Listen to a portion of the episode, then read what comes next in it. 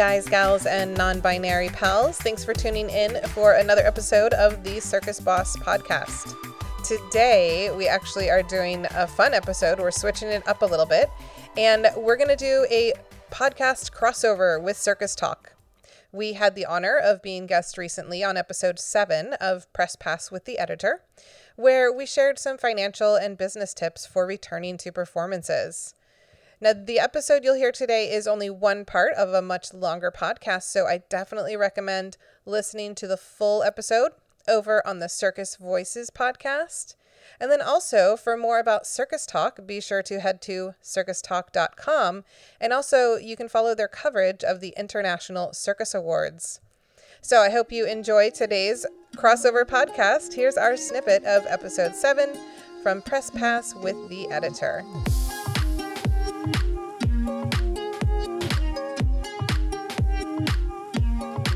Welcome.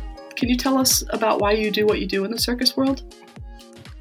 Absolutely. I mean, thank you for having us here. First of all, it's great to be here. This is Ileigh speaking now. I use she, her pronouns. And I'm Brock, and I use she, her pronouns. Great. And, you know, first, I became obsessed with learning about business and marketing myself because I always had really big visions and I needed to learn how to make them happen. So I quickly learned that to produce the events and produce the performances that I wanted to myself, I had to master those skills. And in the lifetime of learning all those skills myself, I realized there weren't enough resources out there for circus professionals. And so that started my desire to teach others. But then also,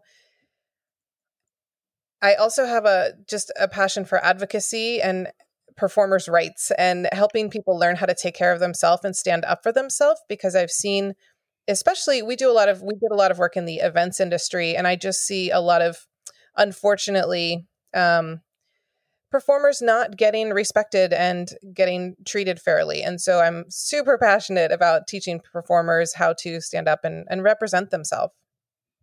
So it's something like a little bit of skill building as well as teaching them to advocate for themselves. Absolutely. And just knowing the bigger picture, you know, especially as a performer, you just kind of know your world. And so understanding, like, you know, I've been a casting director, I've been a choreographer, a show director, event planner. Like, I understand the needs of all of those roles. And so teaching performers as well, how they can improve, not only advocate, but also improve their desirability, their, what's another word for that? They can be more helpful. Yeah. Well, I guess my next question is, and maybe Brock, you can take this one. In your opinion, what's the biggest business need among circus artists? And does it differ depending on their role in the industry or their experience level and things like that? That is a very big question. Sorry. Let me think about that for a minute, because I think it does differ depending on who the person is and where they're at. I know one thing that we've been talking a lot about recently are rates. Mm-hmm. And that's really a huge area where I think a lot of people need help, especially people who are in the gig economy or people who are in a position where they are selling themselves, you know, to a touring show, to an event planner or producer. Understanding how to set their rates adequately is something that we see people need a lot of help with. And it probably differs in each situation, right? Because, I mean, if you're applying to work with a company that's touring, they probably have a budget, and that your rates may or may not play into that. So then you have to learn how to negotiate, right? Exactly. Yeah. There's so many different facets of how that all works together and how you advocate for yourself that it can really depend on the situation. But yeah, you hit the nail on the head. Well, and I think that we tend to go from project to project mindset and forget to look at the bigger picture, and understanding that, yes, if a show or a contract isn't going to pay you as much as you had calculated that you're going to need, then how do you fulfill that need? So you're not just like using credit cards to fill in the gaps. Like, how do you make a plan to, like, okay, if I'm going to take this contract now, then in between these two contracts, then I'm going to go take out this other job where I can make a bunch of money, put some in savings, pay off things, and then go do the next contract. Like, just having that level of intimacy and knowledge with your finances and your financial needs, and then, you know, not not being afraid or having any shame of like having to take other work in between, or, you know, it's just that like not being afraid of knowing your numbers and looking at the bigger financial picture is a huge need. Right. Because if you don't look at them, they don't go away. You still, you just don't have a good grip on them. So I totally get that. Yeah. So can you give circus artists three sort of brief tips on to help them resharpen their tools for reentering the workforce after this long delay? Absolutely. I mean, it's such a good time to think about reestablishing your network and looking for new opportunities.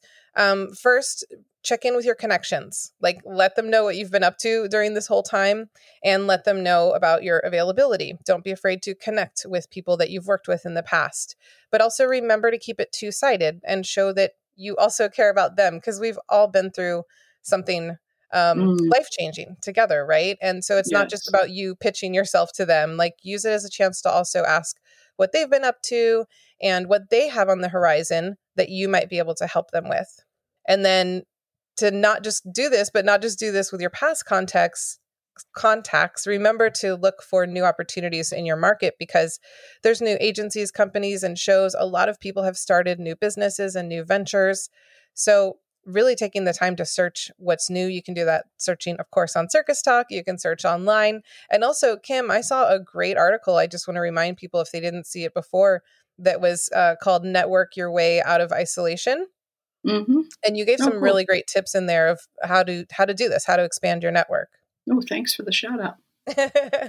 Yeah. And then just building on the financial sustainability side that we've kind of touched on briefly, like big picture, I have some really specific recommendations that I think help kind of get people started. And one is to start to build an emergency fund, because I think a lot of us, especially here in the U.S., don't have enough of a cushion when something unexpected happens to be able to cover that. So I think $1,500 here in the U.S. is probably just a good basic place to start. You know, if you're international, you could just look at, you know, what your rent is or what your mortgage is, and maybe go from there to see what feels good for you. So that's just a little bit of money that you set aside that's used for emergencies only. So not for vacations, not for training, just to have for that, those unexpected emergencies. Not for a new costume. Right, yeah, no. Right. That's different savings. And then second is reducing the amount of debt. I think that's a huge one. So just making a plan to pay off debt is a great first start. And, you know, you can go online and type in free debt calculator.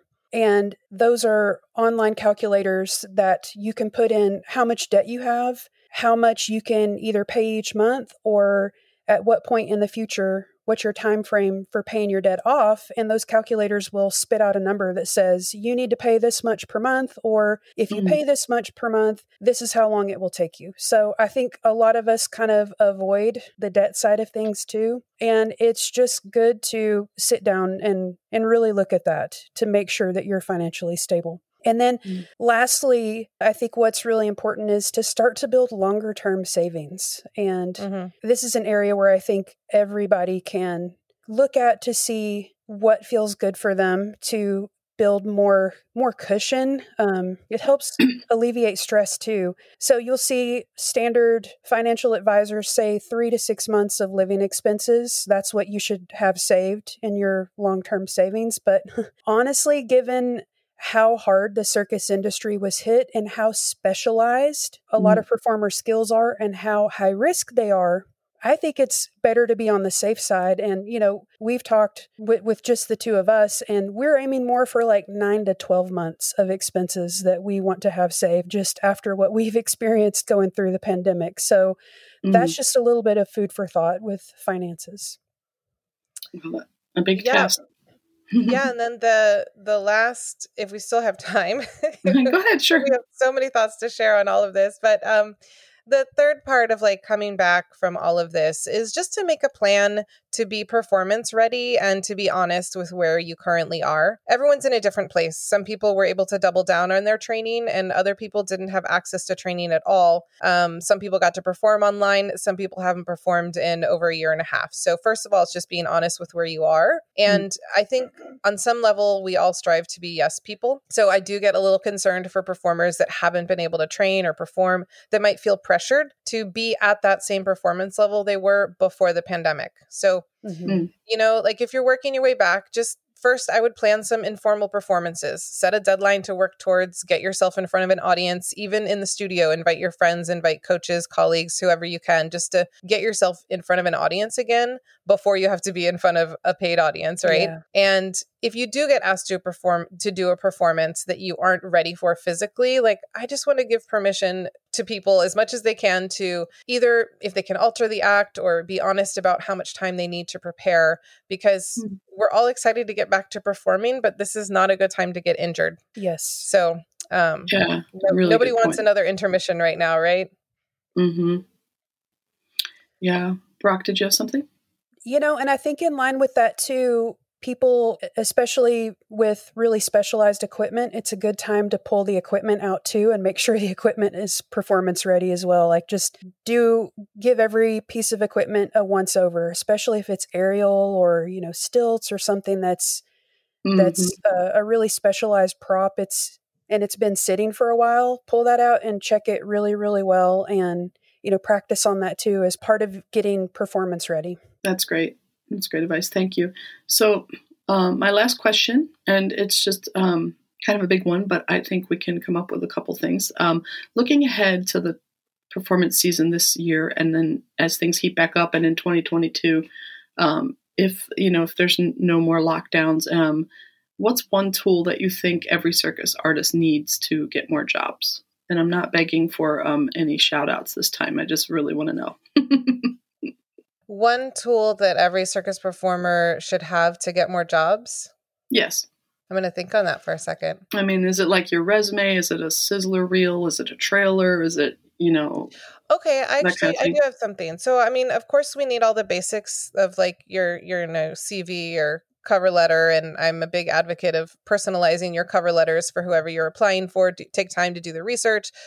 I'm going to give a long list of things. No cold DMs, like build a relationship before you pitch yourself. But the biggest thing that I see that's kind of new that I've seen people doing and I think is going to be very powerful is like we need to acknowledge where the bigger picture is of our world and how we market and how we communicate. And so much is going towards video that I think there is room for learning how to do a good introduction about who you are and what your strengths are and what type of work you're looking for, and learning how to communicate the experience that you provide through your performances, and doing an intro where somebody gets to build a relationship with you as a person before they see your performances. Like just creating a video that's like an introduction with you speaking, describing what you do, and then you have the video of just you as the performer. Because traditionally so much, unless you're doing a specific audition where they tell you they want an intro, so much of people's videos are just of their acts and on stage.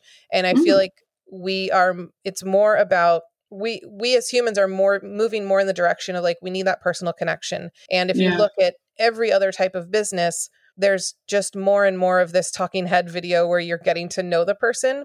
And I see that can benefit people. I've seen some performers doing that already. And it always stands, it always stands out in my eye of like, oh yeah, cool. And now I actually feel like I know that person more than just see them perform.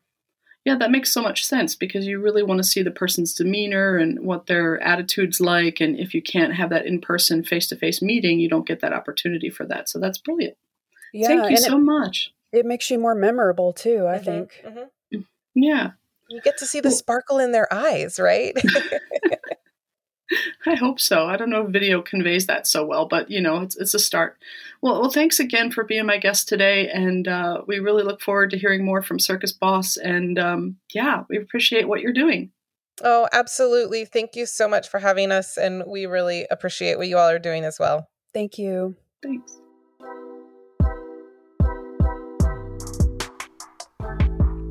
Well, I hope you enjoyed our crossover podcast with Circus Talk. That was Kim Campbell interviewing us on episode 7 of Press Pass with the Editor. You can hear the full episode as well as a ton of other great content over on the Circus Voices podcast. So be sure and give them a follow if you're not already. Thanks again for listening, and we will see you all next week.